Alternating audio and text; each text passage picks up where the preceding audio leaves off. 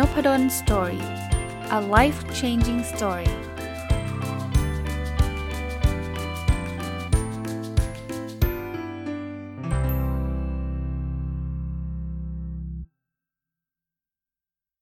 สวัสดีครับ ยินดีต้อนรับเข้าสู่นพดล Story พอดแคสต์นะครับ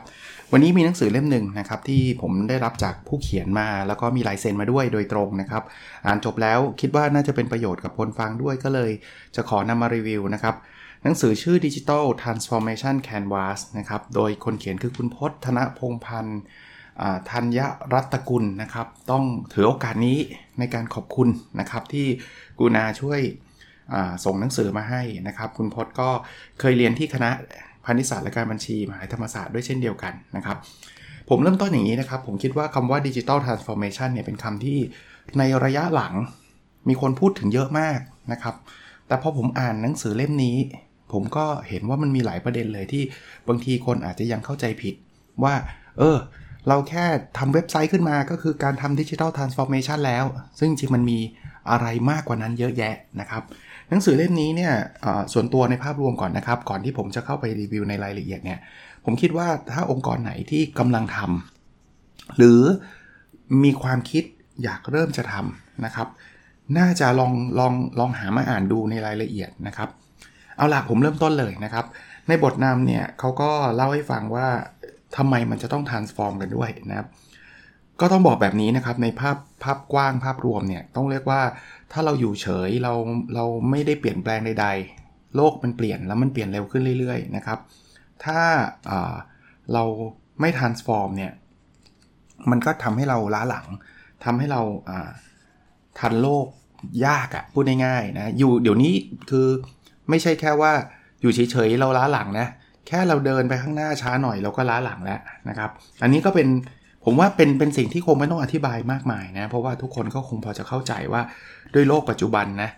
ยิ่งยิ่งมีโควิดเนี่ยยิ่งกระตุ้นให้เกิดไอ้พวก digital transformation ได้เร็วขึ้นด้วยซ้ำเพราะว่ามันมันบางทีเดินทางลำบาก บางทีมันเกิดการล็อกดาวน์เกิดอะไรต่างๆนะครับอะงั้นเราเราเริ่มต้นอ่า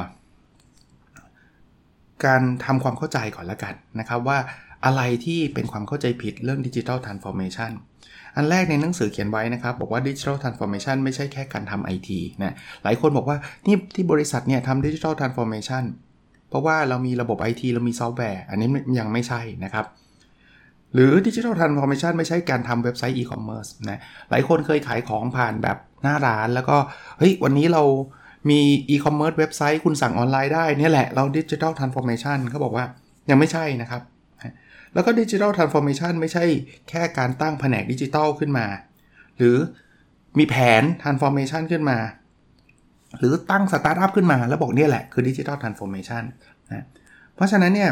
สิ่งเหล่านี้ยังยังคือคือไม่ได้บอกว่าสิ่งเหล่านี้ห้ามทำนะแต่สิ่งเหล่านี้ยังไม่ได้ครอบคลุมถึง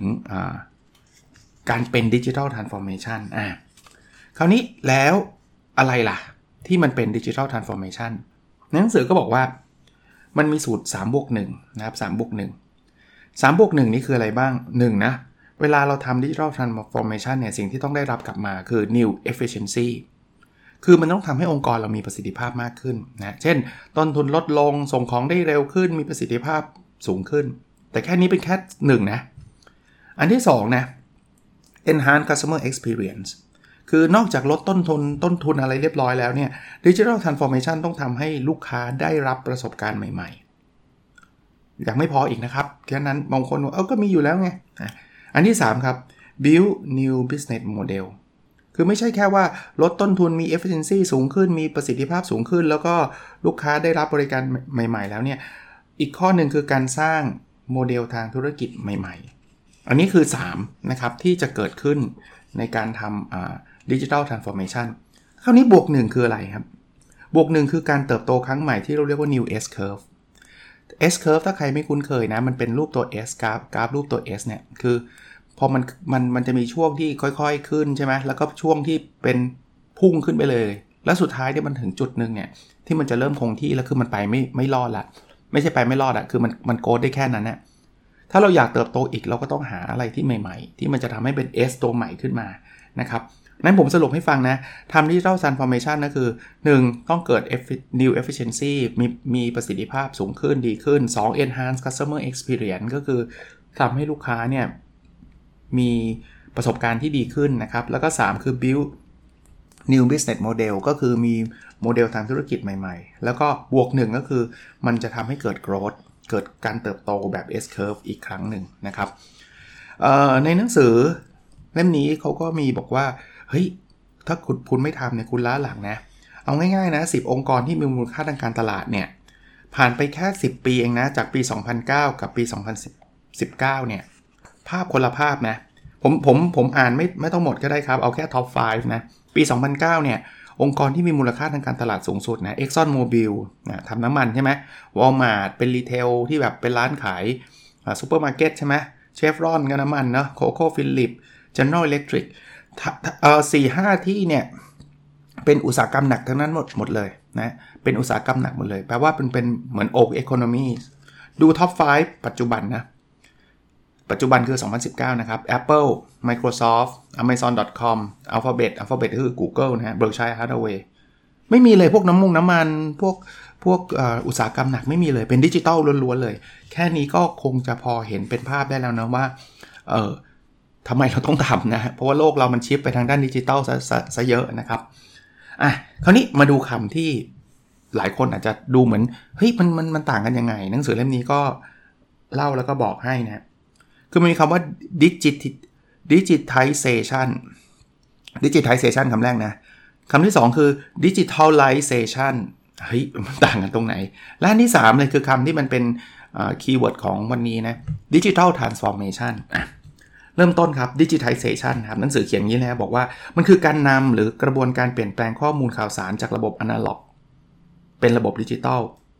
ซึ่งคอมพิวเตอร์สามารถเก็บและประมวลผลส่งข้อมูลเท่านั้นเองคือถ้าทำ digitization นะครับผมจะพูดติดขัดขออภัยครับ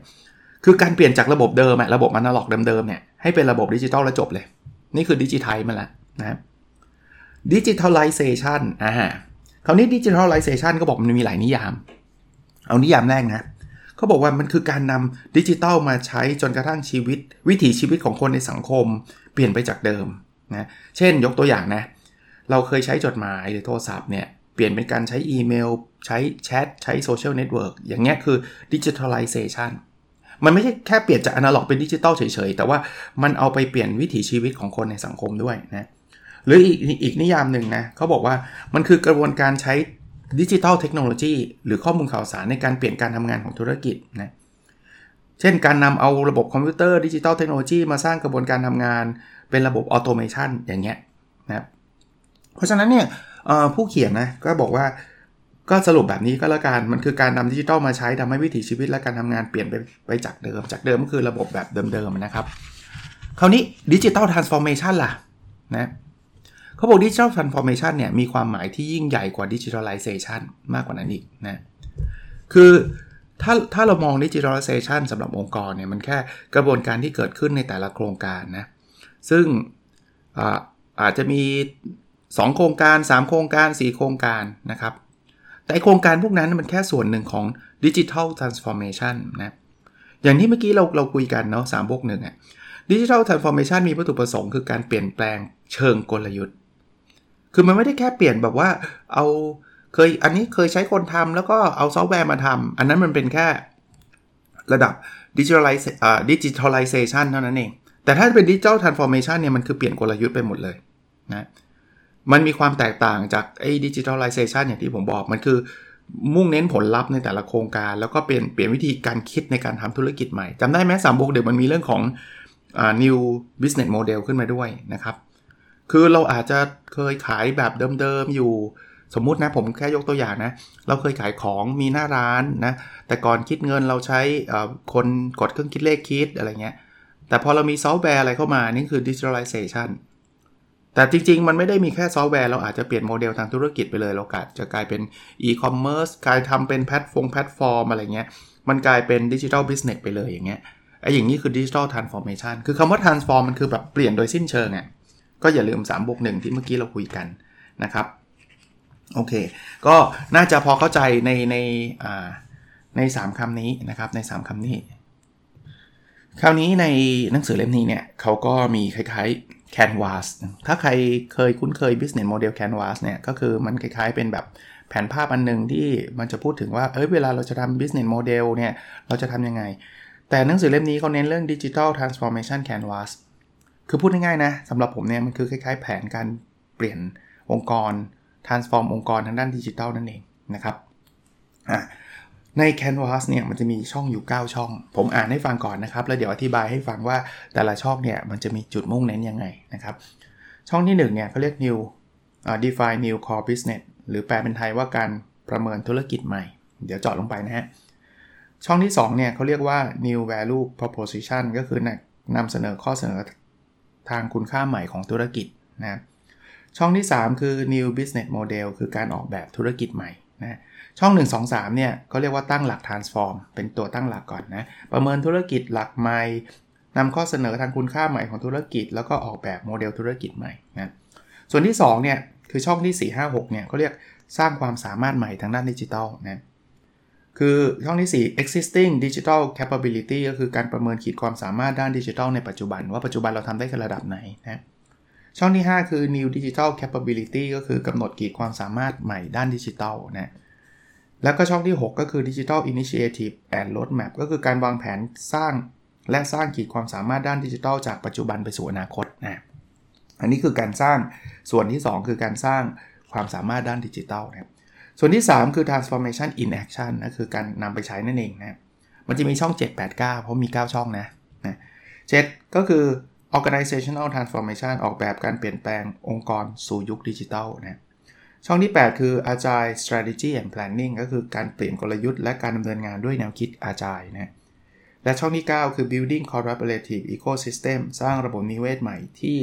สร้างการมีส่วนร่วมระหว่างในและนอกองค์กรอะ เพราะนั้นมี 3 ส่วนหลักๆ ตั้งหลัก transform สร้างความสามารถใหม่ด้านดิจิทัลแล้วก็ transform in action นะครับ คราวนี้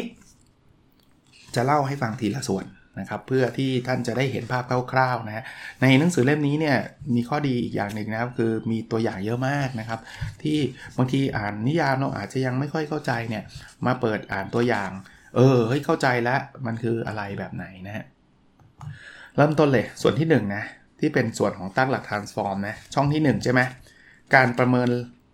ธุรกิจหลักใหม่นะครับไอ้ไอ้นี่มันคืออะไรนะครับ มันคือการตอบคำถามว่าเอ้ยตกลงเราคือใครเราทำอะไรแล้วทำไมเราต้องทำนะคือมันคือการวิเคราะห์ความสามารถขององค์กรในปัจจุบันในทุกมิตินะเป้าหมายผู้คนการดำเนินงานเทคโนโลยีนะครับเสร็จแล้วเราก็ไปเปรียบเทียบกับคู่แข่งครับ รวมถึงผู้เล่นต่างๆ ในอุตสาหกรรมอื่นๆด้วยนะที่เราเราเราเราจะทํำยังไง เพราะฉะนั้นเนี่ย พูดง่ายๆว่าเราต้องเข้าใจว่าปัจจุบันเราทำอะไรนั่นเองนะครับ แล้วเรากำลังจะเดินไปตรงไหน อันนี้คร่าวๆว่าช่องที่1เนี่ยเราคือการประเมินว่าเฮ้ยตอนนี้เราทำอย่างนี้เนาะแต่ต่อไปเนี่ยเราเราน่าจะมี new core business นะธุรกิจหลักใหม่เป็นประมาณนี้ แต่ก่อนจะไปบอกแบบนั้นได้ก็ต้องเข้าใจตัวเองว่ามันทำอะไรได้บ้างนะเรามีแกลบอยู่ตรงไหน ช่องที่ 2 นะครับ คือช่องที่เรียกว่า new value proposition นะครับ คือการนำเสนอข้อเสนอ ทางคุณค่าใหม่ของธุรกิจนะครับ ช่องนี้เนี่ยคือการออกแบบและนำเสนอข้อเสนอต่างๆ ที่ตอบสนองความต้องการหรือแก้ปัญหาของลูกค้าได้ถูกจุด คือคำว่า value proposition ก็คือเอ๊ลูกค้าเราจะได้อะไรใหม่ๆบ้างนะครับ มันเป็นเรื่อง new ใช่ไหมก็คือเรื่องใหม่ ๆ มันก็เริ่มการตอบคำถามประมาณว่า กลุ่มลูกค้าเป้าหมายเรามีใครอะแล้วแต่ละกลุ่มนะต้องการอะไรนะครับ แล้วสินค้าและบริการเราจะแก้ปัญหาเขาได้ยังไงนะครับทำให้ชีวิตขึ้นเขาดีขึ้นได้ยังไงนะ ทำไมเขาต้องซื้อเราอะไรเงี้ย อันนี้คือ new value proposition นะครับ มาถึงช่องที่3นะคือ new business model การออกแบบโมเดลทางธุรกิจใหม่นะการออกแบบโมเดลทางธุรกิจใหม่เนี่ยมันก็เหมือนกับตอนเราทำ business model canvas นะครับ หลายคนอาจจะคุ้นเคยเนาะเช่นรายได้จะมาจากไหน ต้นทุนมีอะไรบ้างนะครับ ผมผมคงขออนุญาตไม่ได้ เจาะลงไปในเรื่อง business model canvas ละเอียดนะ เพราะว่าอันนี้เราเราเน้นเรื่อง digital transformation แต่ท่านไปหาอ่านได้ หรือจริงๆ ผมเคยรีวิวไว้แล้วด้วยในพอดแคสต์ตอนเก่าแล้วล่ะนะครับเสิร์ชดูก็น่าจะเจอ มาถึงส่วนที่ 2 นะ เมื่อกี้คือส่วนแรกใช่ไหมจำได้ใช่ไหมครับ 3 ช่องแรกมันคือส่วนของของอการตั้งหลัก transform นะ ส่วนที่ 2 คือการสร้างความสามารถด้านดิจิทัลนะ ความสามารถใหม่ด้านดิจิทัลนะครับ ในส่วนนี้เนี่ยมันก็มีอีก 3 ช่องนะครับที่เป็นองค์ประกอบหลักนะครับ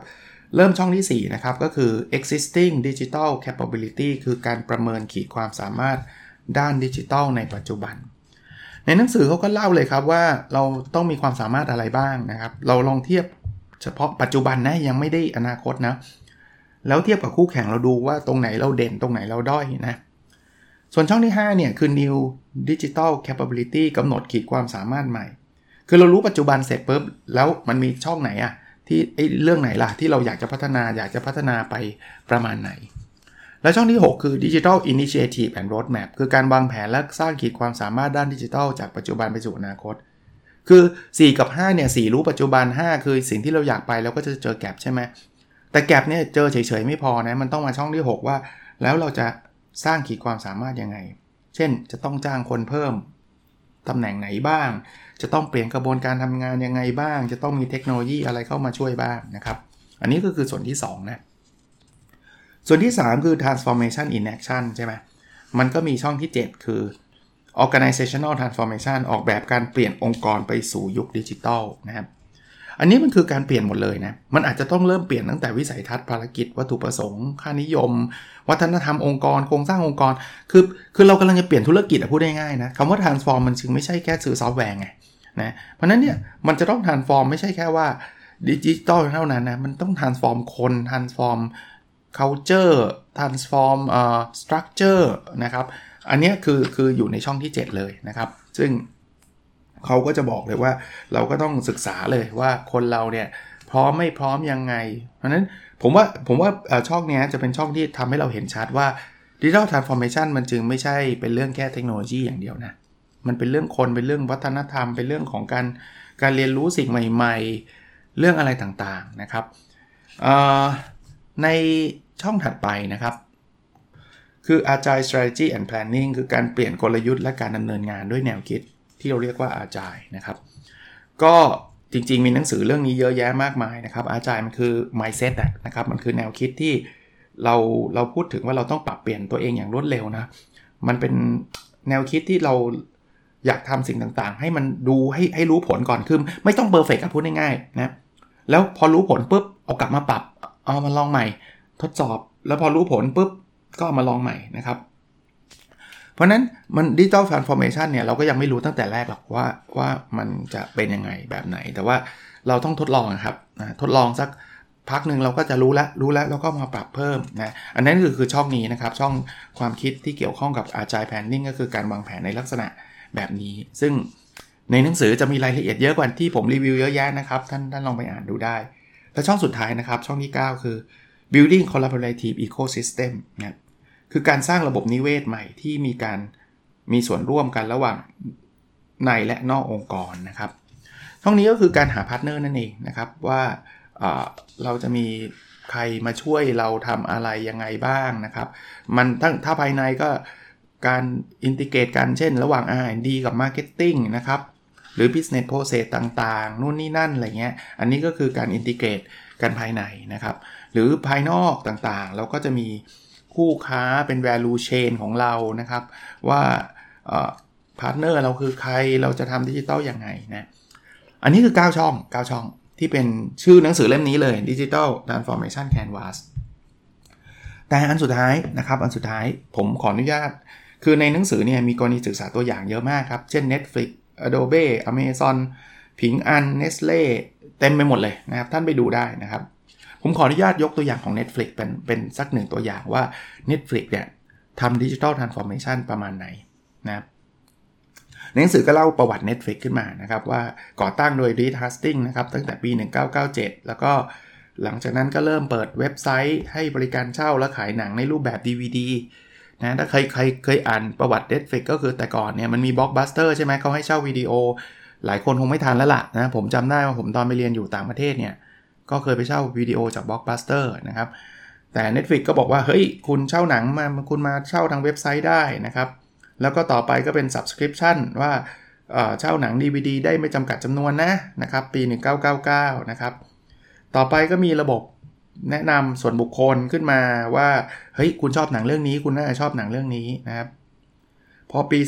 2002 ก็เข้าตลาดหุ้น ปี 2003 มีคนใช้ 1 ล้านคน มีสมาชิก 2006 มี 5 ล้านคน เริ่มที่จะมีการเปลี่ยนแปลงปี 2007 คือปีสตรีมมิ่งอย่างที่เราเคยเราใช้กันอยู่ปัจจุบันเนี่ยนะครับ 2008 เป็นพันธมิตรกับ Xbox 360 เครื่องเล่นแผ่น Blu-ray ทีวี top set-top box อะไรต่างๆ 2009 มีสมาชิก 1 10 ล้านคน 2010 ให้บริการผ่าน iPad iPhone Nintendo Wii อะไรเงี้ยนะครับ ก็ไล่มาเรื่อยๆ ผมขออนุญาตไม่อ่านแล้วกันนะครับ ก็ก็เรียกว่าประสบความสำเร็จอย่างที่เราเราเราเห็นนะครับคราวนี้แล้ว business model canvas ของ Netflix เป็นยังไงนะก็เริ่มจะเริ่มต้นช่องแรกใช่ไหม define new core business นะครับ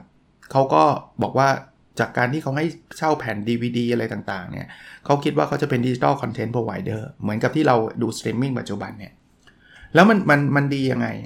New Value Proposition นะครับ ตอนแรก ๆ ก็คือ Easy DVD Rental ใช่ไหมตอนแรกเนี่ย เวลาคนจะไปเช่าดีวีดีเช่าหนังเนี่ยต้องไปที่ร้านนะขับรถไปแล้วไปเช่า แล้วเวลาจะคืนก็ต้องขับไปที่ร้านไปคืนแล้วก็โดนค่าปรับถ้าเกิดเราไปไปช้าอะไรเงี้ยแต่นี่อยู่บ้านเลยเนี่ยอันนี้ก็เป็นช็อตแรกนะนะแต่ต่อมามันก็กลายเป็น info based offering แล้วคือรู้ละว่าเออเราชอบหนังแบบประเภทไหน แล้วตอนนี้ล่าสุดที่เป็น new value proposition นั่นคือ streaming on demand ดูเลย นะครับไม่เดี๋ยวเราไม่มีแอดด้วยแต่จ่าย subscription ฟรีใช่ไหมมีอะไรต่ออีกที่ลูกค้าได้ variety of content นะใน Netflix มีหนังเพียบเลย มีมีซีรีส์เพียบเลยนะครับ แล้วก็ access to relevant audience ก็คือ เฮ้ย เราเข้าไปอย่างอย่างคนไทยชอบดูหนังไทยใช่ไหมชอบดูหนังเกาหลีใช่ไหมก็มี content แบบนั้นนะฝรั่งก็จะมี content อีกแบบหนึ่งมี community มีอะไรเงี้ย อันนี้คือ new value proposition นะ new business model ตอนนี้ก็กลายเป็น subscription นะเป็น rental service ต่างๆนะครับอ่าคราวนี้มาช่องช่องที่ 3 new business model นะช่องที่ 4 ใช่ไหม existing digital capability คือความสามารถในปัจจุบันนะก็คือออนไลน์ movie rental ตอนนั้นเนี่ยอย่างที่ผมบอกถ้าเราย้อนเวลากลับไป นี่คือเขาเอาเคสตั้งแต่เก่ามาเลยนะ ก็คือคนจะต้องไปขับรถไปยืมวิดีโอ ยืม DVD แต่นี้ใช้ออนไลน์ แต่เขาไม่ได้หยุดแค่ออนไลน์เลนทัลไง New Digital Capability เนี่ยเขามาเพียบเลย Streaming ก็คือ New คือตอนนี้ถ้าเกิดจะเป็น DVD เขา Netflix ก็คงตายไปแล้วจริงปะเพราะตอนนี้ไม่มีใครมาเช่า DVD ออนไลน์ละ แต่ Netflix ก้าวไปอีกเป็นเป็นเป็น Streaming เป็น Personalized Movie Recommendation System เดี๋ยวนี้เนี่ยเวลาผมดูหนังนี้จบมันจะขึ้นหนังอีกอันมาเลยนะ แนะนำเรื่องนี้ เพราะเขารู้ว่าคนดูเรื่องนี้มักจะชอบเรื่องนี้นะครับ หรือเป็น Big Data Analytics นะครับ ศึกษาเรื่องพฤติกรรมของคนที่ดูหนังนะครับ เป็น Movie Studio Business with Data Driven Format นะก็คือใช้ Data มันเป็นตัวนำนั่นเอง ในการเลือกหนังให้เราดูหรือเป็น On Demand นะครับ ซึ่งซึ่งเราจะดูบางเรื่องบางตอนได้นะ อันนี้คือช่องที่ 5 นะ Digital Capability ช่องที่ 6 ใช่ไหมคือ Digital Initiative and Roadmap เขาทำอะไรบ้าง Netflix ทำ Digital Transformation มาตลอด ปี 1998 เขาก็เป็นเจ้าแรก ๆ ที่ทำ DVD Rental แล้วก็ผ่านผ่านเว็บไซต์ netflix.com ปี 2000เขาก็มี Initiative เรื่องของ Personalized Movie Recommendation System ก็คือที่บอกเป็นระบบแนะนำหนัง ปี 2007 เรามี Streaming ที่เราดูกันอยู่ปัจจุบันเนี่ยปี 2008 partner กับ Consumer Electronic Company ต่างๆ พวก Xbox ที่เป็นเครื่องเล่นเกมนะปี 2013ทำ content เองนะพวกนี้เป็นเป็นเป็น roadmap ของเขา ไม่ใช่ว่าอยู่ดีๆ มันทำฟลุกขึ้นมานะเขาวางแผนมาตลอด ต่อไปปี 2020 2025 2030 ก็จะมีการเปลี่ยนแปลงไปอีก ซึ่ง น่าสนใจ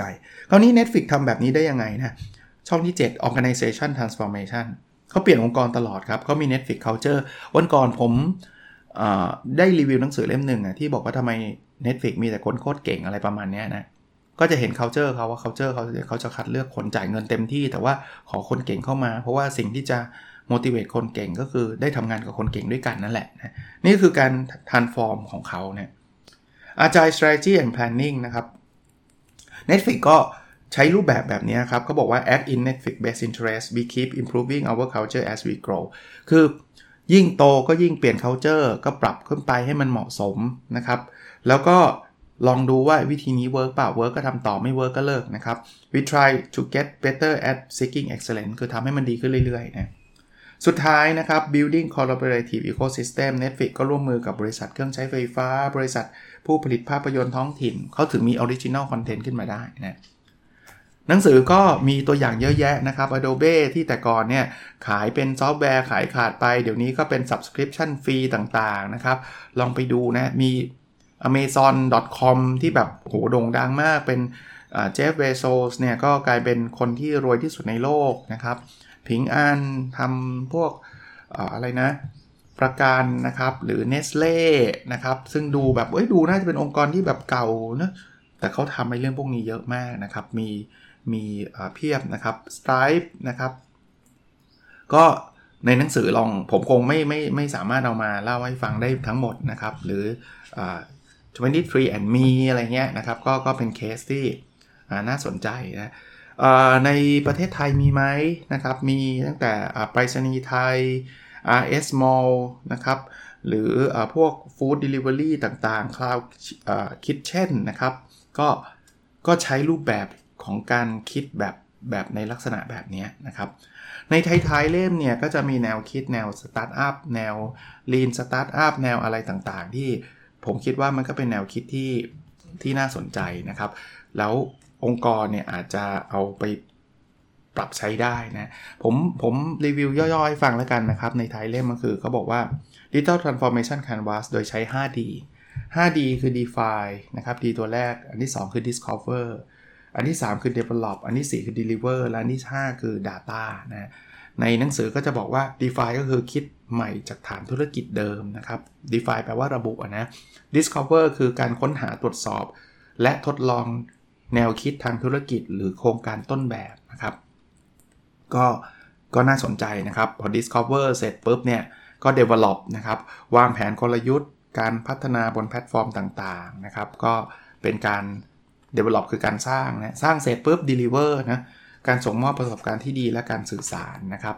แล้วมันก็ลงเอยด้วย Data นะ Data ก็คือการเปลี่ยน Data เป็นสินทรัพย์เชิงกลยุทธ์ Data ก็คือข้อมูลต่างๆ ซึ่งเราก็อยู่ในยุคของ Data อยู่ล้วยุคของข้อมูลอยู่แล้วนะครับอันสุดท้ายเขาก็พูดถึงวิธีการ implement นะครับในหลาย ๆอองค์กรนะครับ ก็เป็นหนังสือที่ครบถ้วนนะสำหรับผมนะลองอย่างที่ผมบอกใครสนใจลองไปหาอ่านดูนะครับ หรือใครทำอยู่ แล้วมันยังไม่เวิร์กหรือใครยังเข้าใจผิดนะครับ ก็ก็เป็นหนังสือที่เขียนโดยคุณพจน์ธนพงศ์พรรณ ธัญญรัตตกุลนะครับ ก็เป็น เรื่อง Digital Transformation Canvas นะครับ หวังว่าจะเป็นประโยชน์อีกครั้งหนึ่งนะครับ แล้วเราพบกันใน episode ถัดไปนะครับ สวัสดีครับ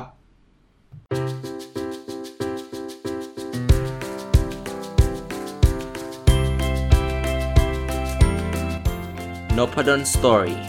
a life changing story